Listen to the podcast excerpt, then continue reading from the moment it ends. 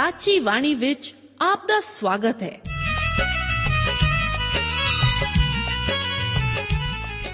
प्रिय श्रोता ਇਹ ਸਾਚੀ ਬਾਣੀ ਕੀ ਹੈ? ਹੋਰ ਇਹ ਸਾਨੂੰ ਕਿੱਥੇ ਮਿਲੂਗੀ? ਇਹ ਸਾਚੀ ਬਾਣੀ ਦਾ ਸਾਡੇ ਜੀਵਨ ਵਿੱਚ ਲਾਭ ਕੀ ਹੈ? ਇਹਦਾ ਸਾਡੇ ਜੀਵਨ ਵਿੱਚ ਮੋਲ ਕੀ ਹੈ? ਇਹ ਸਾਰੇ ਪ੍ਰਸ਼ਨਾਂ ਦਾ ਉੱਤਰ ਸਾਨੂੰ ਇੱਕੋ ਹੀ ਜਗ੍ਹਾ ਲੱਭ ਸਕਦਾ ਹੈ ਤੇ ਉਹ ਹੈ ਜੀਵਤ ਵਚਨ ਧਰਮ ਸ਼ਾਸਤਰ ਬਾਈਬਲ। ਉਹੀ ਜੀਵਤ ਵਚਨ ਦਾ ਅਸੀਂ ਇਸ ਕਾਰਜਕ੍ਰਮ ਵਿੱਚ ਅਧਿਐਨ ਕਰਾਂਗੇ। ਤੇ ਹੁਣ ਪਵਿੱਤਰ ਸ਼ਾਸਤਰ ਬਾਈਬਲ ਦਾ ਅਧਿਐਨ ਸ਼ੁਰੂ ਕਰਨ ਤੋਂ ਪਹਿਲਾਂ ਅਸੀਂ ਆਪਣੇ ਮਨਾਂ ਨੂੰ ਤਿਆਰ ਕਰੀਏ ਇਸ ਭਜਨ ਨਾਲ।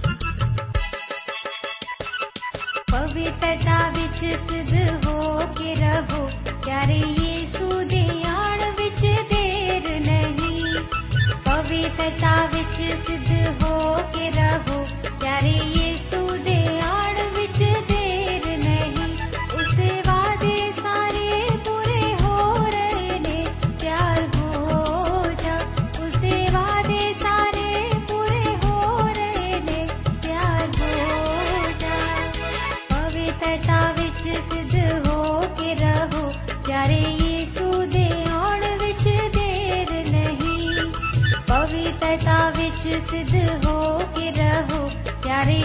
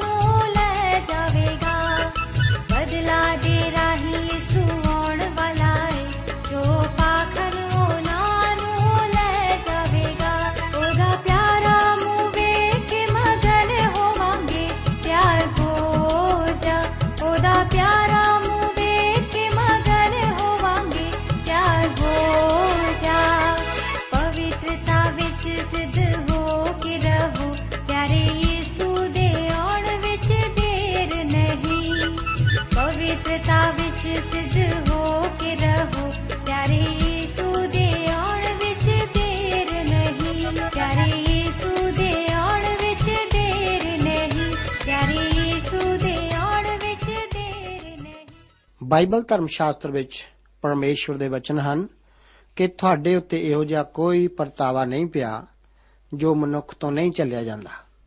ਪਰੰਤੂ ਪਰਮੇਸ਼ਵਰ ਵਫਾਦਾਰ ਹੈ, ਜੋ ਤੁਹਾਡੀ ਸ਼ਕਤੀਆਂ ਬਾਹਰ ਤੁਹਾਨੂੰ ਪਰਤਾਵੇ ਵਿੱਚ ਨਹੀਂ ਪੈਣ ਦੇਵੇਗਾ। ਸਗੋਂ ਪਰਤਾਵੇ ਦੇ ਨਾਲ ਹੀ ਬਚ ਜਾਣ ਦਾ ਉਪਾਅ ਵੀ ਕੱਢ ਦੇਵੇਗਾ, ਭਈ ਤੁਸੀਂ ਚੱਲ ਸਕੋ। ਪਿਆਰੇ ਅਜ਼ੀਜ਼ੋ ਬਾਈਬਲ ਧਰਮ ਸ਼ਾਸਤਰ ਦੇ ਇਸ ਅਧਿਆਏ ਵਿੱਚ ਅਸੀਂ ਲੇਵੀਆਂ ਦੀ ਪੋਥੀ ਦੇ 14 ਅਧਿਆਏ ਦਾ ਅਧਿਐਨ ਕਰਨ ਜਾ ਰਹੇ ਹਾਂ। ਇਸ ਲਈ ਮੈਂ ਆਪ ਦਾ ਸਵਾਗਤ ਕਰਦਾ ਹਾਂ। ਇਸ ਅਧਿਆਏ ਦਾ ਮੁੱਖ ਵਿਸ਼ਾ ਕੋੜ ਤੋਂ ਸ਼ੁੱਧ ਕੀਤੇ ਜਾਣ ਅਤੇ ਕੋੜ ਦੀਆਂ ਭੇਟਾਂ ਨਾਲ ਹੀ ਸੰਬੰਧਿਤ ਹੈ। ਇਹ ਕੋੜ ਦਾ ਇਲਾਜ ਨਾ ਹੋ ਕੇ ਇੱਕ ਰੀਤ ਅਨੁਸਾਰ ਸ਼ੁੱਧੀਕਰਨ ਹੀ ਹੈ। ਅਸੀਂ ਜਾਣਦੇ ਹਾਂ ਕਿ ਕੋੜ ਦਾ ਇੱਕ ਇਲਾਜ ਹੈ। ਧਰਮ ਸ਼ਾਸਤਰ ਬਾਈਬਲ ਇਸ ਨੂੰ ਕਿਸੇ ਲਾ ਇਲਾਜ ਬਿਮਾਰੀ ਵਜੋਂ ਨਹੀਂ ਦੱਸਦਾ। ਇਹ ਇੱਕ ਭਿਆਨਕ ਬਿਮਾਰੀ ਜ਼ਰੂਰ ਹੈ, ਜੋ ਕਿ ਪਰਮੇਸ਼ਰ ਵੱਲੋਂ ਪਾਪ ਬਾਰੇ ਮਹਾਨ ਰੂਹਾਨੀ ਸਬਕ ਸਾਨੂੰ ਸਿਖਾਉਣ ਲਈ ਇਸਤੇਮਾਲ ਕੀਤੀ ਗਈ ਹੈ। ਇਸ ਅਧਿਆਏ ਵਿੱਚ ਕੋੜ ਦੇ ਮਰੀਜ਼ ਲਈ ਆਸ ਦੀ ਇੱਕ ਕਿਰਨ ਹੈ, ਕਿਉਂਕਿ ਇੱਕ ਰਸਮੀ ਸ਼ੁੱਧੀਕਰਨ ਤੋਂ ਬਾਅਦ ਇਸ ਦੀ ਰੋਕਥਾਮ ਜਾਂ ਆਰਾਮ ਬਾਰੇ ਦੱਸਿਆ ਗਿਆ ਹੈ। ਇਹ ਪਾਪੀ ਦੇ ਛੁਟਕਾਰੇ ਦਾ ਹਵਾਲਾ ਦਿੰਦਾ ਹੈ। ਜਦੋਂ ਅਦਨ ਦੇ ਬਾਗ ਵਿੱਚ ਮਨੁੱਖ ਨੇ ਪਾਪ ਕੀਤਾ ਸੀ, ਤਾਂ ਪਾਪ ਨੇ ਮਨੁੱਖ ਅਤੇ ਪਰਮੇਸ਼ਵਰ ਨੂੰ ਅੱਡ-ਅੱਡ ਕਰ ਦਿੱਤਾ ਸੀ। ਇਸ ਨਾਲ ਮਨੁੱਖ ਪਵਿੱਤਰ ਪਰਮੇਸ਼ਵਰ ਅੱਗੇ ਦੋਸ਼ੀ ਠਹਿਰਿਆ ਸੀ ਅਤੇ ਮਨੁੱਖ ਪਾਪ ਕਰਕੇ ਭ੍ਰਿਸ਼ਟ ਅਤੇ ਅਸ਼ੁੱਧ ਬਣ ਗਿਆ। ਕੋੜ ਇਸ ਦੀ ਭ੍ਰਿਸ਼ਟਤਾ ਅਤੇ ਅਸ਼ੁੱਧਤਾ ਦੇ ਇਲਾਜ ਨਾਲ ਪਾਪ ਦੀ ਹੀ ਇੱਕ ਤਸਵੀਰ ਹੈ। ਇੱਕ ਤੋਂ ਲੈ ਕੇ 9 ਆਇਤਾਂ ਵਿੱਚ ਕੋੜੀ ਦੇ ਡੇਰੇ ਤੋਂ ਬਾਹਰ ਰਸਮੀ ਤੌਰ ਤੇ ਸ਼ੁੱਧ ਕਰਨ ਦਾ ਜ਼ਿਕਰ ਇਸ ਤਰ੍ਹਾਂ ਕੀਤਾ ਗਿਆ ਹੈ। ਬਚਨ ਵਿੱਚ ਲਿਖਿਆ ਹੈ, ਉਪਰੰਤ ਯਹੋਵਾ ਮੂਸਾ ਨਾਲ ਬੋਲਿਆ ਕਿ ਉਸ ਦੇ ਸ਼ੁੱਧ ਹੋਣ ਦੇ ਦਿਨ ਵਿੱਚ ਕੋੜੀ ਦੀ ਇਹ ਵਿਵਸਥਾ ਹੈ।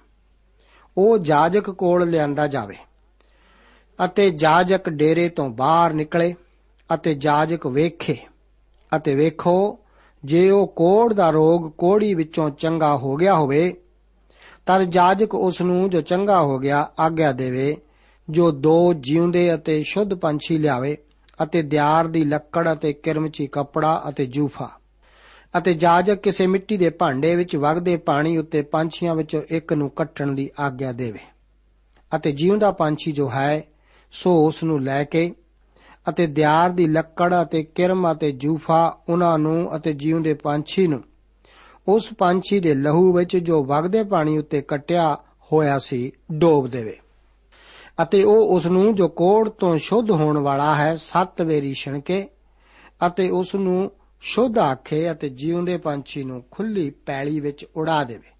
ਅਤੇ ਉਹ ਜੋ ਸ਼ੁੱਧ ਹੋਣ ਵਾਲਾ ਹੈ, ਸੋ ਆਪਣੇ ਲੀੜੇ ਧੋ ਸੁੱਟੇ ਅਤੇ ਆਪਣੇ ਸਾਰੇ ਵਾਲ ਮੁਨਾ ਸੁੱਟੇ ਅਤੇ ਸ਼ੁੱਧ ਹੋਣ ਲਈ ਪਾਣੀ ਵਿੱਚ ਨਹਾਵੇ ਅਤੇ ਇਸ ਦੇ ਪਿੱਛੋਂ ਉਹ ਡੇਰੇ ਵਿੱਚ ਆਵੇ ਅਤੇ ਆਪਣੇ ਡੇਰੇ ਤੋਂ ਬਾਹਰ 7 ਦਿਨ ਤੋੜੀ ਬਾਹਰ ਵਾਸ ਕਰੇ।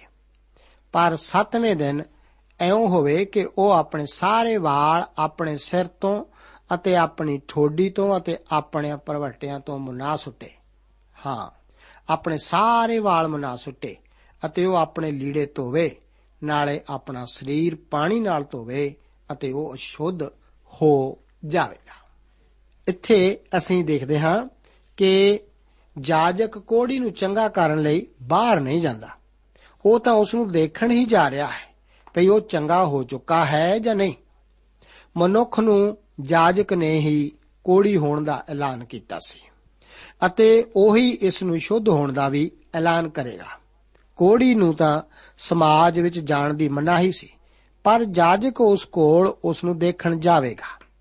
ਲੂਕਾ ਦੀ ਇੰਜੀਲ 17 ਅਧਿਆਇ ਉਸ ਦੀ 12 ਆਇਤ ਵਿੱਚ ਲਿਖਿਆ ਹੈ ਕਿ ਉਸ ਦੇ ਕਿਸੇ ਪਿੰਡ ਵਿੱਚ ਵੜਦਿਆਂ 10 ਕੋੜੇ ਉਸ ਨੂੰ ਮਿਲੇ, ਜਿਹੜੇ ਦੂਰ ਖੜੇ ਰਹੇ। ਇਹ ਸਾਡੇ ਮਹਾਨ ਵੈਦ ਅਤੇ ਪ੍ਰਧਾਨ ਮਹਾਜਾਜਕ ਦੇ ਵਿਅਕਤੀਤਵ ਅਤੇ ਕੰਮ ਦਾ ਜ਼ਿਕਰ ਕਰਦਾ ਹੈ। ਦੋਸਤੋ, ਅਸੀਂ ਕੋੜੀ ਹੁੰਦੇ ਹੋਏ ਸਵਰਗ ਵਿਚਲੇ ਲੋਕਾਂ ਦੇ ਸਮਾਜ ਵਿੱਚ ਦਾਖਲ ਨਹੀਂ ਹੋ ਸਕਦੇ। ਮਨੁੱਖ ਨੂੰ ਚੰਦ ਉੱਤੇ ਪਹੁੰਚ ਕੇ ਆਪਣੇ ਪਾਪ ਤੋਂ ਤਾਂ ਛੁਟਕਾਰਾ ਨਹੀਂ ਪਾ ਲਿਆ। ਇਸੇ ਵਾਸਤੇ ਤਾਂ ਪ੍ਰਭੂ ਯੀਸ਼ੂ ਮਸੀਹ ਜੀ ਆਪਣੇ ਸਵਰਗੀ ਤੇਜ ਤੋਂ ਹੇਠਾਂ ਆਉਣਾ ਉਹਨਾਂ ਨੂੰ ਪਿਆ ਸੀ। ਵਚਨ ਦੱਸਦਾ ਹੈ ਕਿ ਅਸੀਂ ਉਹ ਨੂੰ ਜਿਹੜਾ ਦੂਤਾਂ ਨਾਲੋਂ ਥੋੜੇ ਚਿਰ ਲਈ ਘੱਟ ਕੀਤਾ ਗਿਆ ਹੈ, ਅਰਥਾਤ ਯੀਸ਼ੂ ਮੌਤ ਦਾ ਦੁੱਖ ਝੱਲਣ ਦੇ ਕਾਰਨ ਪ੍ਰਤਾਪ ਅਤੇ ਮਾਣ ਦਾ ਮੁਕਟ ਰੱਖਿਆ ਵੇਖਦੇ ਹਾਂ, ਤਾਂ ਜੋ ਉਹ ਪਰਮੇਸ਼ਵਰ ਦੀ ਕਿਰਪਾ ਨਾਲ ਹਰੇਕ ਮਨੁੱਖ ਲਈ ਮੌਤ ਦਾ ਸਵਾਦ ਚਖੇ। ਕਿਉਂ ਜੋ ਉਹ ਦੂਤਾਂ ਦੀ ਤਾਂ ਸਹਾਇਤਾ ਨਹੀਂ, ਸਗੋਂ ਅਬਰਾਹਮ ਦੀ ਅੰਸ਼ ਦੀ ਸਹਾਇਤਾ ਕਰਦਾ ਹੈ। ਪਰਮੇਸ਼ਵਰ ਨੇ ਆਪਣੇ ਪੁੱਤਰ ਨੂੰ ਭੇਜਿਆ ਤਾਂ ਕਿ ਉਹਨਾਂ ਨੂੰ ਛੁਟਕਾਰਾ ਦੇਵੇ ਜੋ ਸ਼ਰਾ ਦੇ ਅਧੀਨ ਸਨ। ਪਹਿਲੇ ਪਾਲਕ ਪੁੱਤਰ ਹੋਣ ਦੀ ਪਦਵੀ ਸਾਨੂੰ ਪ੍ਰਾਪਤ ਹੋਵੇ। ਪਰਮੇਸ਼ਵਰ ਨੇ ਹੀ ਮਨੁੱਖ ਦੇ ਦਿਲ ਨੂੰ ਭ੍ਰਿਸ਼ਟ ਐਲਾਨਿਆ ਹੈ ਅਤੇ ਉਸ ਨੂੰ ਸ਼ੁੱਧ ਕਹਿਣ ਵਾਲਾ ਵੀ ਪਰਮੇਸ਼ਵਰ ਹੀ ਹੈ। ਸਿਰਫ ਉਹ ਹੀ ਸਾਨੂੰ ਸ਼ੁੱਧ ਕਰ ਸਕਦਾ ਹੈ। ਬਾਕੀ ਸਾਰੀਆਂ ਬਲੀਆਂ ਪਰਮੇਸ਼ਵਰ ਦੇ ਹੁਕਮ ਅਨੁਸਾਰ ਤੰਬੂ ਦੀ ਜਗਵੇਦੀ ਉੱਤੇ ਦਿੱਤੀਆਂ ਜਾਂਦੀਆਂ ਸਨ। ਬਾਅਦ ਵਿੱਚ, ਹੈਕਲ ਵਿੱਚ। ਪਰ ਕੋੜੀ ਤਾਂ ਤੰਬੂ ਤੋਂ ਬਾਹਰ ਅੱਡ ਰੱਖਿਆ ਜਾਂਦਾ ਸੀ।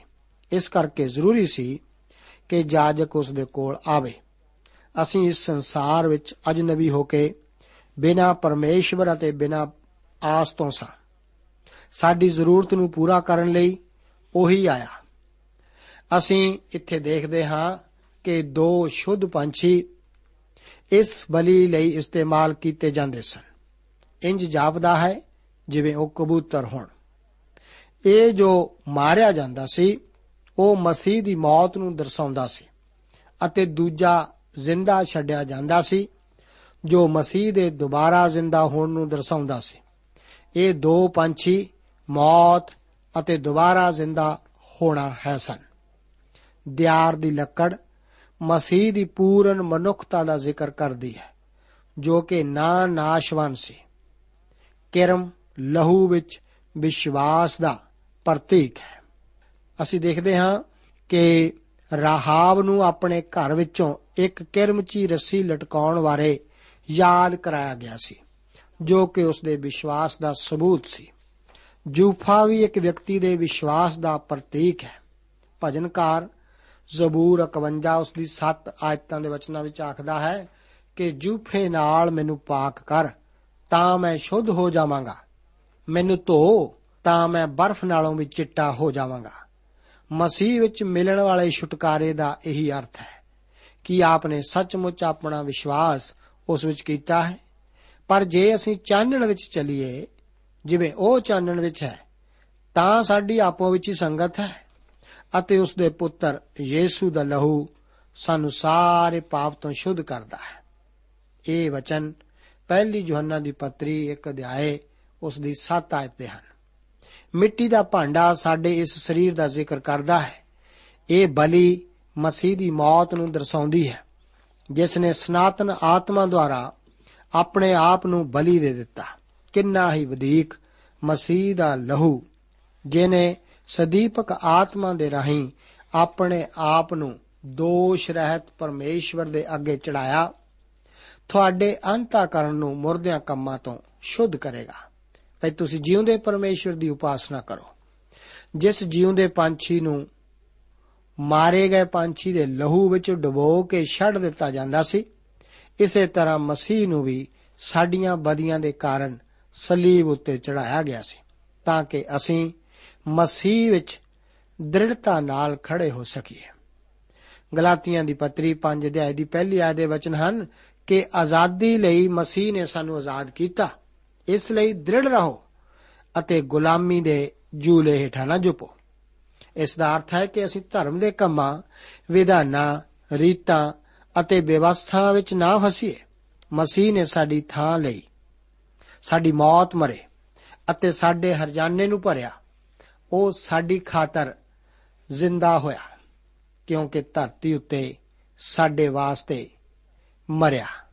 ਇਸ ਕਰਕੇ ਅਸੀਂ ਉਸ ਵਿੱਚ ਮਰ ਗਏ। ਉਸੇ ਵਿੱਚ ਸਾਨੂੰ ਜ਼ਿੰਦਾ ਕੀਤਾ ਗਿਆ ਅਤੇ ਉਸੇ ਵਿੱਚ ਅਸੀਂ ਸਵਰਗ ਵਿੱਚ ਪਰਮੇਸ਼ਵਰ ਦੇ ਸੱਜੇ ਪਾਸੇ ਵਿਰਾਜਮਾਨ ਹਾਂ। ਦੋਸਤੋ, ਇੱਕ ਵਿਸ਼ਵਾਸੀ ਆਕਾਸ਼ ਦੇ ਪੰਛੀਆਂ ਦੀ ਤਰ੍ਹਾਂ ਆਜ਼ਾਦ ਕੀਤਾ ਗਿਆ ਹੈ। ਹੁਣ ਉਹ ਪ੍ਰਭੂ ਯੀਸ਼ੂ ਮਸੀਹ ਦੁਆਰਾ ਖਰੀਦਿਆ ਗਿਆ ਗੁਲਾਮ ਹੈ। ਉਹ ਮਸੀਹ ਦੀ ਇੱਛਾ ਅਤੇ ਉਸ ਦੇ ਮਾਰਗ ਦੇ ਅਧੀਨ ਹੈ। ਉਹ ਆਖਦਾ ਹੈ ਕਿ ਜੇਕਰ ਆਪ ਮੈਨੂੰ ਪਿਆਰ ਕਰਦੇ ਹੋ, ਤਾਂ ਮੇਰੇ ਹੁਕਮਾਂ ਨੂੰ ਪੂਰਾ ਕਰੋ। ਸੱਤ ਵਾਰੀ ਛਿੜਕਣ ਦਾ ਭਾਵ ਕੋੜ ਦੇ ਸਵਾਲ ਦਾ ਪੂਰੀ ਤਰ੍ਹਾਂ ਨਿਰਧਾਰਤ ਕਰਨ ਤੋਂ ਸੀ। ਮੇਰੇ ਦੋਸਤ, ਇਸ ਸੰਸਾਰ ਵਿੱਚ ਸਿਰਫ ਦੋ ਤਰ੍ਹਾਂ ਦੇ ਲੋਕ ਹੀ ਹਨ। ਇੱਕ ਤਾਂ ਕੋੜੀ ਹਨ ਅਤੇ ਦੂਸਰੇ ਸ਼ੁੱਧ ਕੀਤੇ ਹੋਏ ਕੋੜੀ। ਭਾਵ ਖੋ ਚੁੱਕੇ ਪਾਪ ਅਤੇ ਬਚਾਏ ਜਾ ਚੁੱਕੇ ਪਾਪੀ। ਜੀਵਨ ਦਾ ਅਤੇ ਖੂਨ ਵਿੱਚ, ਇਸ ਰੀਤ ਵਿੱਚ ਆਪਣੀ ਆਪਸ ਵਿੱਚ ਹੀ ਮੇਲ ਉਹ ਕਰਦੇ ਹਨ।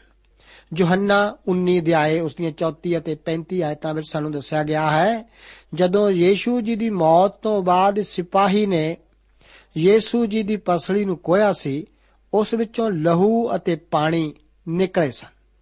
ਪਹਿਲੀ ਯੋਹੰਨਾ ਦੀ ਪੱਤਰੀ 5 ਅਧਿਆਏ ਉਸ ਦੀ 8 ਆਇਤ ਵਿੱਚ ਕਿਹਾ ਗਿਆ ਹੈ ਕਿ ਤਿੰਨ ਹਨ ਜੋ ਸਾਖੀ ਦਿੰਦੇ ਹਨ, ਅਰਥਾਤ ਆਤਮਾ, ਪਾਣੀ ਅਤੇ ਲਹੂ। ਇਹ ਤਿੰਨੇ ਸਹਿਮਤ ਹਨ। 8 ਅਤੇ 9 ਆਇਤਾਂ ਵਿੱਚ ਦਰਸਾਇਆ ਗਿਆ ਹੈ ਕਿ ਇੱਕ ਸ਼ੁੱਧ ਕੀਤੇ ਕੋੜੀ ਦੀ ਪੁਰਾਣੀ ਜ਼ਿੰਦਗੀ ਖਤਮ ਹੋ ਚੁੱਕੀ ਹੈ ਅਤੇ ਇੱਕ ਨਵੀਂ ਜ਼ਿੰਦਗੀ ਉਸ ਦੇ ਅੱਗੇ ਹੁਣ ਖੁੱਲ ਗਈ ਹੈ। ਉਸ ਦੇ ਵਸਤਰ, ਉਸ ਦੇ ਜੀਵਨ ਦੇ ਢੰਗ ਅਤੇ ਵਸਤਰਾਂ ਨੂੰ ਦਰਸਾਉਂਦੇ ਹਨ। ਮੇਰੇ ਦੋਸਤ, ਮਸੀਹ ਕੋਲ ਆ ਕੇ ਜੀਵਨ ਬਦਲ ਜਾਂਦੇ ਹਨ ਅਤੇ ਇੱਕ ਤਬਦੀਲੀ ਆਉਂਦੀ ਹੈ ਜੋ ਕਿ ਸਾਡੇ ਜੀਵਨ ਦੇ ਫਲਾਂ ਦੁਆਰਾ ਦਿਖਾਈ ਜਾਂਦੀ ਹੈ। ਅਸੀਂ ਉਨਾ ਚਿਰ ਸ਼ੁੱਧ ਅਤੇ ਪਵਿੱਤਰ ਨਹੀਂ ਕੀਤੇ ਜਾਂਦੇ, ਨਾ ਹੀ ਪਰਮੇਸ਼ਰ ਵਾਸਤੇ ਅੱਡ ਕੀਤੇ ਜਾਂਦੇ ਹਾਂ, ਜਿੰਨਾ ਚਿਰ ਪਰਮੇਸ਼ਰ ਦਾ ਵਚਨ ਸਾਨੂੰ ਸਾਫ਼ ਨਹੀਂ ਕਰਦਾ। ਪਵਿੱਤਰਤਾਈ ਦਾ ਰੂਹਾਨੀ ਜੀਵਨ ਲਈ ਉਹੀ ਮਹੱਤਵ ਹੈ ਜੋ ਕਿ ਸਿਹਤ ਦਾ ਭੌਤਿਕ ਸਰੀਰ ਵਾਸਤੇ ਹੈ। 10 ਤੋਂ ਲੈ ਕੇ 32 ਆਇਤਾਂ ਦੇ ਵਚਨਾਂ ਵਿੱਚ, ਕੋੜੀ ਦਾ ਡੇਰੇ ਵਿੱਚ ਸ਼ੁੱਧੀਕਰਨ ਕੀਤੇ ਜਾਣ ਦਾ ਜ਼ਿਕਰ ਹੈ। ਆਓ, ਅਸੀਂ ਇਸ ਹਿੱਸੇ ਨੂੰ ਬਾਈਬਲ ਬਾਣੀ ਵਿੱਚੋਂ ਪੜ੍ਹਦੇ ਹਾਂ। ਇੱਥੇ ਲਿਖਿਆ ਹੈ, ਅਤੇ 8ਵੇਂ ਦਿਨ ਉਹ ਦੋ ਲੇਲੇ ਵਜ ਤੋਂ ਰਹਿਤ ਅਤੇ ਇੱਕ ਵਜ ਤੋਂ ਰਹਿਤ, ਪਹਿਲੇ ਵਰੇ ਦੀ ਲੇਲੀ ਅਤੇ ਮੈਦੇ ਦੇ ਤਿੰਨ ਦਸਵੰਦ ਤੇਲ ਨਾਲ ਰਲਾਏ ਹੋਏ ਅਤੇ ਇੱਕ ਪਾਉ ਤੇਲ ਲਿਆਵੇ। ਅਤੇ ਜਾਜਕ ਜੋ ਉਸ ਨੂੰ ਸ਼ੁੱਧ ਕਰਦਾ ਹੈ, ਸੋ ਸ਼ੁੱਧ ਹੋਣ ਵਾਲੇ ਮਨੁੱਖ ਨੂੰ ਅਤੇ ਉਹਨਾਂ ਅਵਸਥਾ ਨੂੰ ਮੰਡਲੀ ਦੇ ਡੇਰੇ ਦੇ ਬੂਹੇ ਦੇ ਕੋਲ ਯਹੋਵਾ ਦੇ ਅੱਗੇ ਰੱਖੇ ਅਤੇ ਜਾਜਕ ਇੱਕ ਲੇਲਾ ਲੈ ਕੇ ਦੋਸ਼ ਦੀ ਭੇਂਟ ਕਰਕੇ ਉਸ ਨੂੰ ਚੜਾਵੇ ਅਤੇ ਪਾਉ ਤੇਲ ਨੂੰ ਲੈ ਕੇ ਉਹਨਾਂ ਨੂੰ ਹਿਲਾਉਣ ਦੀ ਭੇਂਟ ਕਰਕੇ ਯਹੋਵਾ ਦੇ ਅੱਗੇ ਹਿਲਾਵੇ ਅਤੇ ਜਿੱਥੇ ਉਹ ਪਾਪ ਦੀ ਭੇਂਟ ਨੂੰ ਅਤੇ ਹੋਮ ਦੀ ਭੇਂਟ ਨੂੰ ਪਵਿੱਤਰ ਥਾਂ ਵਿੱਚ ਕੱਟੇ, ਉਸ ਥਾਂ ਵਿੱਚ ਉਸ ਲੇਲੇ ਨੂੰ ਕੱਟੇ, ਕਿਉਂਕਿ ਜੇਕਰ ਪਾਪ ਦੀ ਭੇਟ ਜਾਜਕ ਦੀ ਹੈ, ਤਿਹਾ ਹੀ ਦੋਸ਼ ਦੀ ਭੇਂਟ ਵੀ ਹੈ, ਉਹ ਅਤ ਪਵਿੱਤਰ ਹੈ। ਅਤੇ ਜਾਜਕ ਦੋਸ਼ ਦੀ ਭੇਟ ਦੇ ਲਹੂ ਤੋਂ ਕੁਝ ਲਵੇ, ਅਤੇ ਜਾਜਕ ਉਸ ਨੂੰ ਉਸ ਦੇ ਸੱਜੇ ਕੰਨ ਦੀ ਪਾਪੜੀ ਉੱਤੇ, ਜੋ ਸ਼ੁੱਧ ਹੋਣ ਵਾਲਾ ਹੈ, ਅਤੇ ਉਸ ਦੇ ਸੱਜੇ ਹੱਥ ਦੇ ਅੰਗੂਠੇ ਉੱਤੇ, ਅਤੇ ਉਸ ਦੇ ਸੱਜੇ ਪੈਰ ਦੇ ਅੰਗੂਠੇ ਉੱਤੇ ਪਾਵੇ। ਅਤੇ ਜਾਜਕ ਉਸ ਪਾਉ ਤੇਲ ਤੋਂ ਕੁਝ ਲੈ ਕੇ ਆਪਣੇ ਖੱਬੇ ਹੱਥ ਦੀ ਤਲੀ ਉੱਤੇ ਪਾਵੇ। ਅਤੇ ਜਾਜਕ ਆਪਣੀ ਸੱਜੀ ਉਂਗਲ ਆਪਣੇ ਖੱਬੇ ਹੱਥ ਦੀ ਤਲੀ ਦੇ ਤੇਲ ਵਿੱਚ ਡੋਬ ਕੇ ਆਪਣੀ ਉਂਗਲ ਨਾਲ ਉਸ ਤੇਲ ਵਿੱਚੋਂ ਯਹੋਵਾ ਦੇ ਅੱਗੇ ਸੱਤ ਵੇਰੀ ਛਿਣਕੇ। ਅਤੇ ਰਹਿੰਦੇ ਤੇਲ ਨੂੰ ਜੋ ਉਸ ਦੇ ਹੱਥ ਵਿੱਚ ਹੈ, ਸੋ ਜਾਜਕ ਉਸ ਸ਼ੁੱਧ ਹੋਣ ਵਾਲੇ ਦੇ ਸੱਜੇ ਕੰਨ ਦੀ ਪਾਪੜੀ ਉੱਤੇ ਅਤੇ ਉਸ ਦੇ ਸੱਜੇ ਹੱਥ ਦੇ ਅੰਗੂਠੇ ਉੱਤੇ ਅਤੇ ਉਸ ਦੇ ਸੱਜੇ ਪੈਰ ਦੇ ਅੰਗੂਠੇ ਉੱਤੇ ਦੋਸ਼ ਦੀ ਭੇਂਟ ਦੇ ਲਹੂ ਉੱਤੇ ਪਾਵੇ। ਅਤੇ ਰਹਿੰਦੇ ਤੇਲ ਨੂੰ ਜੋ ਜਾਜਕ ਦੇ ਹੱਥ ਵਿੱਚ ਹੈ, ਸੋ ਉਸ ਸ਼ੁੱਧ ਹੋਣ ਵਾਲੇ ਦੇ ਸਿਰ ਉੱਤੇ ਡੋਲ ਦੇਵੇ ਅਤੇ ਜਾਜਕ ਉਸ ਦੇ ਲਈ ਯਹੋਵਾ ਦੇ ਅੱਗੇ ਪ੍ਰਾਸ਼ਚਿਤ ਕਰੇ। ਅਤੇ ਜਾਜਕ ਪਾਪ ਦੀ ਭੇਟ ਚੜਾਵੇ ਅਤੇ ਉਸ ਦੇ ਲਈ ਜਿਹੜਾ ਆਪਣੀ ਸ਼ੁੱਧਤਾਈ ਤੋਂ ਸ਼ੁੱਧ ਹੋਣ ਵਾਲਾ ਹੈ, ਪ੍ਰਾਸ਼ਚਿਤ ਕਰੇ ਅਤੇ ਮਗਰੋਂ ਹੋਮ ਦੀ ਭੇਟ ਨੂੰ ਕੱਟ ਸੁੱਟੇ। ਅਤੇ ਜਾਜਕ ਹੋਮ ਦੀ ਭੇਟ ਅਤੇ ਮੈਦੇ ਦੀ ਭੇਟ ਜਗਵੇਦੀ ਉੱਤੇ ਚੜਾਵੇ ਅਤੇ ਜਾਜਕ ਉਸ ਦੇ ਲਈ ਪ੍ਰਾਸ਼ਚਿਤ ਕਰੇ ਅਤੇ ਉਹ ਸ਼ੁੱਧ ਹੋ ਜਾਵੇਗਾ। ਅਤੇ ਜੇ ਉਹ ਕੰਗਾਲ ਹੋਵੇ ਅਤੇ ਐਡਾ ਲਿਆ ਨਾ ਸਕੇ, ਤਾਂ ਉਹ ਦੋਸ਼ ਦੀ ਭੇਂਟ ਕਰਕੇ ਹਿਲਾਉਣ ਲਈ ਆਪਣੇ ਲਈ ਪ੍ਰਾਸ਼ਚਿਤ ਕਰਨ ਨੂੰ ਇੱਕ ਲੇਲਾ ਲਵੇ ਅਤੇ ਮੈਦੇ ਦਾ ਇੱਕ ਦਸਵੰਧ ਤੇਲ ਨਾਲ ਰਲਾਇਆ ਹੋਇਆ ਮੈਦੇ ਦੀ ਭੇਟ ਕਰਕੇ ਅਤੇ ਇੱਕ ਪਾਉ ਤੇਲ ਅਤੇ ਦੋ ਘੁੱਗੀਆਂ ਜਾਂ ਕਬੂਤਰਾਂ ਦੇ ਦੋ ਬੱਚੇ ਜਿਹੇ ਕੋ ਲੈ ਸਕੇ ਅਤੇ ਇੱਕ ਤਾਂ ਪਾਪ ਦੀ ਭੇਂਟ ਅਤੇ ਦੂਜਾ ਹੋਮ ਦੀ ਭੇਂਟ ਹੋਵੇ। ਅਤੇ 8ਵੇਂ ਦਿਨ ਉਹ ਉਹਨਾਂ ਨੂੰ ਆਪਣੇ ਸ਼ੁੱਧ ਕਰਨ ਲਈ ਜਾਜਕ ਦੇ ਕੋਲ, ਮੰਡਲੀ ਦੇ ਡੇਰੇ ਦੇ ਬੂਹੇ ਦੇ ਕੋਲ, ਯਹੋਵਾ ਦੇ ਅੱਗੇ ਲਿਆਵੇ। ਅਤੇ ਜਾਜਕ ਦੋਸ਼ ਦੀ ਭੇਂਟ ਦੇ ਲੇਲੇ ਨੂੰ ਅਤੇ ਪਾਓ ਤੇਲ ਨੂੰ ਲੈ ਕੇ ਉਹਨਾਂ ਨੂੰ ਹਿਲਾਉਣ ਦੀ ਭੇਂਟ ਕਰਕੇ ਯਹੋਵਾ ਦੇ ਅੱਗੇ ਉਹਨਾਂ ਨੂੰ ਹਿਲਾਵੇ। ਅਤੇ ਉਹ ਦੋਸ਼ ਦੀ ਭੇਂਟ ਦੇ ਲੇਲੇ ਨੂੰ ਕੱਟ ਸੁੱਟੇ ਅਤੇ ਜਾਜਕ ਉਸ ਦੋਸ਼ ਦੀ ਭੇਂਟ ਦੇ ਲਹੂ ਤੋਂ ਕੁਝ ਲੈ ਕੇ ਉਸ ਦੋਸ਼ ਦੇ ਸ਼ੁੱਧ ਹੋਣ ਵਾਲੇ ਦੇ ਸੱਜੇ ਕੰਨ ਦੀ ਪਾਪੜੀ ਉੱਤੇ ਅਤੇ ਉਸ ਦੇ ਸੱਜੇ ਹੱਥ ਦੇ ਅੰਗੂਠੇ ਉੱਤੇ ਅਤੇ ਉਸ ਦੇ ਸੱਜੇ ਹੱਥ ਦੇ ਪੈਰ ਦੇ ਅੰਗੂਠੇ ਉੱਤੇ ਪਾ ਦੇਵੇ ਅਤੇ ਜਾਜਕ ਉਸ ਤੇਲ ਤੋਂ ਆਪਣੇ ਖੱਬੇ ਹੱਥ ਦੀ ਤਲੀ ਵਿੱਚ ਕੁਝ ਪਾ ਦੇਵੇ। ਅਤੇ ਜਾਜਕ ਆਪਣੀ ਸੱਜੀ ਉਂਗਲ ਨਾਲ ਉਸ ਤੇਲ ਤੋਂ ਜੋ ਉਸ ਦੇ ਖੱਬੇ ਹੱਥ ਵਿੱਚ ਹੈ, ਸੱਤ ਵੇਰੀ ਕੁਝ ਯਹੋਵਾ ਦੇ ਅੱਗੇ ਛਿਣਕੇ ਅਤੇ ਜਾਜਕ ਆਪਣੇ ਹੱਥ ਦੇ ਤੇਲ ਤੋਂ ਸ਼ੁੱਧ ਹੋਣ ਵਾਲੇ ਦੇ ਸੱਜੇ ਕੰਨ ਦੀ ਪਾਪੜੀ ਉੱਤੇ ਅਤੇ ਉਸ ਦੇ ਸੱਜੇ ਹੱਥ ਦੇ ਅੰਗੂਠੇ ਉੱਤੇ ਅਤੇ ਉਸ ਦੇ ਸੱਜੇ ਪੈਰ ਦੇ ਅੰਗੂਠੇ ਉੱਤੇ ਦੋਸ਼ ਦੀ ਭੇਂਟ ਦੇ ਲਹੂ ਦੀ ਥਾਂ ਵਿੱਚ ਪਾ ਦੇਵੇ। ਅਤੇ ਰਹਿੰਦੇ ਤੇਲ ਨੂੰ ਜੋ ਜਾਜਕ ਦੇ ਹੱਥ ਵਿੱਚ ਹੈ, ਸੋ ਉਸ ਦੇ ਲਈ ਯਹੋਵਾ ਦੇ ਅੱਗੇ ਪ੍ਰਾਸ਼ਚਿਤ ਕਰਨ ਨੂੰ ਸ਼ੁੱਧ ਹੋਣ ਵਾਲੇ ਦੇ ਸਿਰ ਉੱਤੇ ਪਾ ਦੇਵੇ। ਅਤੇ ਉਹਨਾਂ ਘੁੱਗੀਆਂ ਵਿੱਚੋਂ ਜਾਂ ਕਬੂਤਰਾਂ ਦੇ ਬੱਚਿਆਂ ਵਿੱਚੋਂ ਜਿਹਾ ਉਸ ਨੂੰ ਲੱਭ ਸਕੇ, ਇੱਕ ਨੂੰ ਚੜਾਵੇ। ਹਾਂ, ਜਿਹਾ ਉਸ ਨੂੰ ਹੱਥ ਆਵੇ, ਇੱਕ ਤਾਂ ਪਾਪ ਦੀ ਭੇਂਟ ਕਰਕੇ ਅਤੇ ਦੂਜਾ ਮੈਦੇ ਦੀ ਭੇਟ ਸਣੇ ਹੋਮ ਦੀ ਭੇਂਟ ਕਰਕੇ ਅਤੇ ਜਾਜਕ ਉਸ ਦੇ ਲਈ ਜੋ ਯਹੋਵਾ ਦੇ ਅੱਗੇ ਸ਼ੁੱਧ ਹੋਣ ਵਾਲਾ ਹੈ ਪ੍ਰਾਸ਼ਚਿਤ ਕਰੇ। ਉਸ ਦੇ ਲਈ ਜਿਸ ਦੇ ਵਿੱਚ ਕੋੜ ਦਾ ਰੋਗ ਹੈ ਅਤੇ ਜਿਸ ਦੇ ਹੱਥ ਵਿੱਚ ਸ਼ੁੱਧਤਾਈ ਦੀਆਂ ਵਸਤਾਂ ਨਹੀਂ ਆ ਸਕਦੀਆਂ, ਇਹ ਉਸ ਦੀ ਵਿਵਸਥਾ ਹੈ। ਹੁਣ ਸ਼ੁੱਧ ਹੋਇਆ ਕੋੜੀ, ਪ੍ਰਭੂ ਦੀ ਸਭਾ ਵਿੱਚ ਦਾਖਲ ਹੋਣ ਯੋਗ ਹੈ। ਪਰ ਉਸ ਨੂੰ ਦੂਸਰੇ ਇਸرائیਲੀਆਂ ਦੇ ਨਾਲ ਭੇਟਾਂ ਚੜਾਉਣੀਆਂ ਪੈਣਗੀਆਂ, ਜੋ ਕਿ ਸਭਾ ਦਾ ਹਰ ਇੱਕ ਮੈਂਬਰ ਪ੍ਰਭੂ ਅੱਗੇ ਲਿਆਉਂਦਾ ਹੈ। ਇਹ ਉਹ ਔਸਤਨ ਭੇਟਾਂ ਹਨ ਜੋ ਕਿ ਹਰ ਇੱਕ ਇਸرائیਲੀ ਆਪਣੇ ਜੀਵਨ ਵਿੱਚ ਸਧਾਰਨ ਤੌਰ ਤੇ ਲਿਆਉਂਦਾ ਸੀ। ਇਹ ਸਾਰੀਆਂ ਭੇਟਾਂ ਮਸੀਹ ਦਾ ਜ਼ਿਕਰ ਕਰਦੀਆਂ ਹਨ, ਜੋ ਕਿ ਸ਼ੁੱਧ ਕੀਤੇ ਕੋੜੀ ਨੂੰ ਪਰਮੇਸ਼ਵਰ ਅੱਗੇ ਕਬੂਲੇ ਜਾਣ ਯੋਗ ਬਣਾਉਂਦਾ ਹੈ। ਉਹ ਸਾਫ਼ ਹੋ ਕੇ ਖਾਸ ਵਿਅਕਤੀ ਨਹੀਂ ਬਣ ਗਿਆ। ਕਈ ਮਸੀਹੀ ਆਪਣੇ ਆਪ ਨੂੰ ਵੱਖਰੇ ਤੌਰ ਤੇ ਖਾਸ ਵਿਅਕਤੀ ਹੀ ਸਮਝਦੇ ਹਨ। ਮੇਰੇ ਦੋਸਤ, ਸਾਨੂੰ ਬਾਕੀ ਸਾਰਿਆਂ ਦੀ ਤਰ੍ਹਾਂ ਹੀ ਪ੍ਰਵੇਸ਼ ਕਰਨਾ ਪਵੇਗਾ। ਸਾਨੂੰ ਸਭ ਨੂੰ ਸ਼ੁੱਧ ਕੀਤੇ ਜਾਣ ਦੀ ਜ਼ਰੂਰਤ ਹੈ। ਪ੍ਰਭੂ ਯੀਸੂ ਜੀ ਨੇ ਪਤਰਸ ਰਸੂਲ ਨੂੰ ਆਖਿਆ ਸੀ ਕਿ ਜੇ ਮੈਂ ਤੈਨੂੰ ਨਾ ਧੋਵਾਂ, ਤਾਂ ਮੇਰੇ ਨਾਲ ਤੇਰਾ ਕੋਈ ਹਿੱਸਾ ਨਾ ਹੋਵੇਗਾ। ਇਹ ਮੇਰੇ ਅਤੇ ਆਪ ਲਈ ਇੱਕ ਮਹਾਨ ਸਬਕ ਹੈ। ਕੋਈ ਵੀ ਗਰੀਬੀ ਕਰਕੇ ਕੋੜ ਦੁਆਰਾ ਅੱਡ ਨਹੀਂ ਸੀ ਰੱਖਿਆ ਜਾ ਸਕਦਾ। ਇਸ ਕਰਕੇ ਹਰੇਕ ਇਹ ਭੇਟਾਂ ਲਿਆਉਣ ਦੇ ਯੋਗ ਸੀ। ਇਸ ਤੋਂ ਬਾਅਦ 33 ਤੋਂ ਲੈ ਕੇ 53 ਆਇਤਾਂ ਵਿੱਚ ਇੱਕ ਕੋੜ ਵਾਲੇ ਘਰ ਦੇ ਸ਼ੁੱਧੀਕਰਨ ਦਾ ਜ਼ਿਕਰ ਹੈ ਕੁਝ ਹਿੱਸਾ ਇਸ ਵਚਨ ਵਿੱਚੋਂ ਪੜ੍ਹਦੇ ਹਾਂ ਫਿਰ ਯਹੋਵਾ موسی ਅਤੇ ਹਾਰੂਨ ਨਾਲ ਬੋਲਿਆ ਕਿ ਜਾਂ ਤੁਸੀਂ ਕਨਾਨ ਦੇਸ਼ ਵਿੱਚ ਜੋ ਤੁਹਾਨੂੰ ਪੱਤੀ ਕਰਕੇ ਦਿੰਦਾ ਹਾਂ ਆਓ ਅਤੇ ਤੁਹਾਡੀ ਪੱਤੀ ਦੇ ਦੇਸ਼ ਦੇ ਕਿਸੇ ਘਰ ਵਿੱਚ ਕੋੜ ਦਾ ਰੋਗ ਜਾਂ ਮੈਂ ਪਾ ਦੇਵਾਂ ਅਤੇ ਘਰ ਵਾਲਾ ਜਾਜਕ ਦੇ ਕੋਲ ਆਵੇ ਅਤੇ ਇਹ ਬੋਲੇ ਕਿ ਮੈਨੂੰ ਇਉਂ ਮਾਲੂਮ ਹੁੰਦਾ ਹੈ ਜੋ ਘਰ ਵਿੱਚ ਰੋਗ ਹੈ। ਤਾਂ ਜਾਜਕ ਉਸ ਘਰ ਨੂੰ ਸਖਣਾ ਕਰਨ ਦੀ ਆਗਿਆ ਦੇਵੇ ਅਤੇ ਉਸ ਦੇ ਪਹਿਲੋਂ ਜੋ ਜਾਜਕ ਰੋਗ ਵੇਖਣ ਨੂੰ ਉਸ ਦੇ ਵਿੱਚ ਬੜੇ ਪਈ ਸਭ ਕੁਝ ਜੋ ਘਰ ਵਿੱਚ ਹੈ ਅਸ਼ੁੱਧ ਨਾ ਹੋ ਜਾਵੇ ਅਤੇ ਪਿੱਛੋਂ ਜਾਜਕ ਘਰ ਵੇਖਣ ਨੂੰ ਬੜੇ। ਅਤੇ ਉਹ ਰੋਗ ਨੂੰ ਵੇਖੇ ਅਤੇ ਵੇਖੋ ਜੇ ਉਹ ਰੋਗ ਘਰ ਦੀਆਂ ਕੰਧਾਂ ਵਿੱਚ ਪੋਲੀਆਂ ਲੀਕਾਂ ਨਾਲ ਕੁਝ ਹਰੀਆਂ ਜਾਂ ਕੁਝ ਲਾਲ ਜਿਹੀਆਂ। ਜੋ ਉਸ ਦੇ ਵੇਖਣ ਵਿੱਚ ਕੰਧ ਨਾਲੋਂ ਡੂੰਘੀਆਂ ਹੋਣ, ਤਾਂ ਜਾਜਕ ਘਰ ਵਿੱਚੋਂ ਘਰ ਦੇ ਬੂਹੇ ਤੋੜੀ ਨਿਕਲੇ ਅਤੇ ਘਰ ਨੂੰ 7 ਦਿਨ ਤੋੜੀ ਬੰਦ ਕਰ ਛੱਡੇ। ਇੱਕ ਘਰ ਦੇ ਕੋਡ ਨੂੰ ਸਮਝਣਾ ਬਹੁਤ ਅਸੁਭਾਵਕ ਜਿਹੀ ਗੱਲ ਹੀ ਮੇਰੇ ਵਾਸਤੇ ਹੈ। ਸ਼ਾਇਦ ਇਹ ਕਿਸੇ ਘਰ ਦੀ ਉਸਾਰੀ ਦੇ ਸਮਾਨ ਨੂੰ ਲੱਗੀ ਖਾਸ ਕਿਸਮ ਦੀ ਉੱਲੀ ਹੋਵੇਗੀ।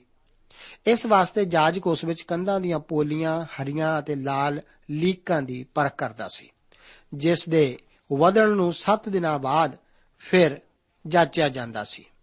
ਘਰ ਦਾ ਭਾਵ ਇੱਥੇ ਸਾਡੇ ਸਰੀਰ ਤੋਂ ਹੈ ਜੋ ਕਿ ਪਾਪ ਦੇ ਕੋੜ ਨਾਲ ਭਰਿਆ ਪਿਆ ਹੈ। ਇਸ ਦੇ ਸ਼ੁੱਧੀਕਰਨ ਲਈ ਪਹਿਲਾਂ ਔਰ ਵਿਚਲੇ ਸਾਰੇ ਲੋਕਾਂ ਅਤੇ ਸਾਰੇ ਸਮਾਨ ਨੂੰ ਬਾਹਰ ਕੱਢਿਆ ਜਾਂਦਾ ਸੀ। ਫਿਰ 7 ਦਿਨਾਂ ਬਾਅਦ ਜਾਜਕ ਦੁਆਰਾ ਜਾਚਣ ਨਾਲ ਜੇਕਰ ਕੋੜ ਦਾ ਕੋਈ ਲੱਛਣ ਇਸ ਵਿੱਚ ਦਿਸੇ, ਤਾਂ ਇਸ ਦੇ ਪਲਾਸਟਰ ਅਤੇ ਰੋਗ ਨਾਲ ਗ੍ਰਸਤ ਪੱਥਰਾਂ ਨੂੰ ਬਾਹਰ ਕੱਢ ਦਿੱਤਾ ਜਾਂਦਾ ਸੀ। ਜੇਕਰ ਫਿਰ ਵੀ ਇਸ ਘਰ ਵਿੱਚ ਕੋੜ ਦੇ ਲੱਛਣ ਦਿਸਣ, ਤਾਂ ਇਸ ਨੂੰ ਢਾ ਦਿੱਤਾ ਜਾਂਦਾ ਸੀ। ਪਰ ਇਸ ਕੋੜ ਵਿੱਚ ਗ੍ਰਸਤ ਧਰਤੀ ਨੂੰ ਖਤਮ ਕਰਕੇ ਸ਼ੁੱਧ ਕਰਨ ਜਾ ਰਿਹਾ ਹੈ। ਨਵੀਂ ਧਰਤੀ ਅਤੇ ਨਵਾਂ ਆਕਾਸ਼ ਪਾਪ ਤੋਂ ਆਜ਼ਾਦ ਭਾਵ ਮੁਕਤ ਹੋਵੇਗਾ। ਕੋੜੀ ਵਿਅਕਤੀ ਦੇ ਸ਼ੁੱਧੀਕਰਨ ਦੀ ਤਰ੍ਹਾਂ ਇੱਥੇ ਵੀ ਦੋ ਪੰਛੀਆਂ ਦੀ ਰੀਤ ਦਾ ਵੇਰਵਾ ਹੈ। 54 ਤੋਂ ਲੈ ਕੇ 57 ਆਇਤਾਂ ਵਿੱਚ ਸਾਰੇ ਕੋੜ ਦੀਆਂ ਕਿਸਮਾਂ ਦੇ ਵੇਰਵੇ ਦਾ ਸਾਰ ਅੰਸ਼ ਹੈ। ਇਸ ਸਭ ਦਾ ਮੁੱਢਲਾ ਉਦੇਸ਼ ਮਨੁੱਖ ਨੂੰ ਸਿਖਾਉਣਾ ਸੀ। ਇਹ ਸਿਖਾਉਣ ਵਾਸਤੇ ਕਿ ਜਦੋਂ ਇਹ ਅਸ਼ੁੱਧ ਹੈ ਅਤੇ ਇਸ ਤੋਂ ਬਾਅਦ ਕਦੋਂ ਸ਼ੁੱਧ ਹੈ। ਮੇਰੇ ਦੋਸਤ ਆਪ ਅਤੇ ਮੈਂ ਸਾਰੇ ਆਤਮਿਕ ਕੋੜ ਨਾਲ ਭਰੇ ਹੋਏ ਹਾਂ। ਜੇਕਰ ਮੈਂ ਅਤੇ ਆਪ ਸਵਰਗ ਵਿੱਚ ਮਸੀਹ ਤੋਂ ਬਿਨਾ ਅਤੇ ਉਸ ਉਤੇ ਬਿਨਾ ਵਿਸ਼ਵਾਸ ਕੀਤਿਆਂ ਜਾਈਏ, ਤਾਂ ਅਸਾਂ ਨੂੰ ਅਸ਼ੁੱਧ ਅਸ਼ੁੱਧ ਕਹਿਣ ਦੀ ਦੁਹਾਈ ਦੇਣੀ ਪਵੇਗੀ ਅਤੇ ਸਾਨੂੰ ਉੱਥੋਂ ਬਾਹਰ ਕੱਢ ਦਿੱਤਾ ਜਾਵੇਗਾ। ਅਸੀਂ ਮਸੀਹ, ਭਾਵ ਪਰਮੇਸ਼ਵਰ ਦੇ ਪਿਆਰੇ ਵਿੱਚ ਕਬੂਲ ਕੀਤੇ ਗਏ ਹਾਂ। ਮੇਰੇ ਦੋਸਤ ਆਪ ਅੱਜ ਕਿੱਥੇ ਹੋ? ਕੀ ਆਪ ਇੱਕ ਇਹੋ ਜਿਹੇ ਕੋੜੀ ਹੋ ਜੋ ਕਿ ਯੀਸ਼ੂ ਮਸੀਹ ਕੋਲ ਸਾਫ਼ ਹੋਣ ਲਈ ਆ ਚੁੱਕੇ ਹੋ? ਜਾਂ ਫਿਰ ਆਪ ਅਜੇ ਅਸ਼ੁੱਧ ਹੀ ਹੋ? ਉਸ ਦੇ ਬਹਾਏ ਹੋਏ ਖੂਨ ਦੇ ਚਸ਼ਮੇ ਵਿੱਚ ਗੋਤਾ ਲਾਓ, ਜਿੱਥੇ ਹਰ ਇੱਕ ਸ਼ੁੱਧ ਹੋ ਜਾਂਦਾ ਹੈ। ਅਸੀਂ ਦੇਖਦੇ ਹਾਂ ਕਿ ਇੱਕ ਕੋੜੀ ਦੇ ਪਰਖਣ ਤੋਂ ਬਾਅਦ ਅਸੀਂ ਇੱਕ ਕੋੜ ਵਾਲੇ ਘਰ ਦੀ ਪਰਖ ਦੇ ਬਾਰੇ ਵੇਖਿਆ ਹੈ। ਅਸੀਂ ਦੇਖਦੇ ਹਾਂ ਕਿ ਉਸ ਨੂੰ ਸ਼ੁੱਧ ਜਾਂ ਅਸ਼ੁੱਧ ਤੌਰ ਤੇ ਐਲਾਨ ਕਰਨ ਵਾਲਾ ਕੰਮ ਸਿਰਫ ਜਾਜਕ ਨੂੰ ਦਿੱਤਾ ਗਿਆ ਸੀ। ਇਸੇ ਤਰ੍ਹਾਂ ਪ੍ਰਭੂ ਯੀਸ਼ੂ ਵੀ ਸੀ ਵੀ ਸਾਡੇ ਉੱਤੇ ਇਹ ਅਖਤਿਆਰ ਰੱਖਦੇ ਹਨ। ਪ੍ਰਭੂ ਆਪ ਦੀ ਇਸੇ ਤਰ੍ਹਾਂ ਕਰਨ ਵਿੱਚ ਮਦਦ ਕਰੇ। ਪ੍ਰਭੂ ਆਪ ਨੂੰ ਅੱਜ ਦੇਣਾ ਵਚਨਾਂ ਨਾਲ ਅਸੀਸ ਦੇਵੇ। ਜੈ ਮਸੀਹ ਦੀ। ਦੋਸਤੋ, ਸਾਨੂੰ ਉਮੀਦ ਹੈ ਕਿ ਇਹ ਕਾਰਜਕ੍ਰਮ ਤੁਹਾਨੂੰ ਪਸੰਦ ਆਇਆ ਹੋਵੇਗਾ ਤੇ ਇਹ ਕਾਰਜਕ੍ਰਮ ਸੁਣ ਕੇ ਤੁਹਾਨੂੰ ਬਰਕਤਾਂ ਮਿਲੀਆਂ ਹੋਣਗੀਆਂ। ਜੇ ਤੁਸੀਂ ਇਹ ਕਾਰਜਕ੍ਰਮ ਦੇ ਬਾਰੇ ਕੁਝ ਪੁੱਛਣਾ ਚਾਹੁੰਦੇ ਹੋ, ਤੇ ਸਾਨੂੰ ਇਸ ਪਤੇ ਤੇ ਲਿਖੋ। Program Sachchi Bani, post box number 1715 sector 36 Chandigarh 160036 ਪਤਾ ਇੱਕ ਵਾਰ ਫੇਰ ਸੁਣ ਲਓ program Sachchi Bani post box number 1715 sector 36 Chandigarh 160036 ਸਾਡਾ ਈਮੇਲ ਪਤਾ ਹੈ punjabi ttb at twr dot in ਪਤਾ ਇੱਕ ਵਾਰ ਫੇਰ ਸੁਣ ਲਓ punjabi ttb at twr dot in ਹੁਣ ਸਾਡੇ ਪ੍ਰੋਗਰਾਮ ਦਾ ਸਮੇਂ ਸਮਾਪਤ ਹੁੰਦਾ ਹੈ। ਉਮੀਦ ਹੈ ਅਗਲੇ ਪ੍ਰੋਗਰਾਮ ਵਿੱਚ ਤੁਹਾਡੇ ਨਾਲ ਫੇਰ ਪੇਂਟ ਹੋਏਗੀ। ਰੱਬ ਤੁਹਾਨੂੰ ਬਰਕਤ ਦੇ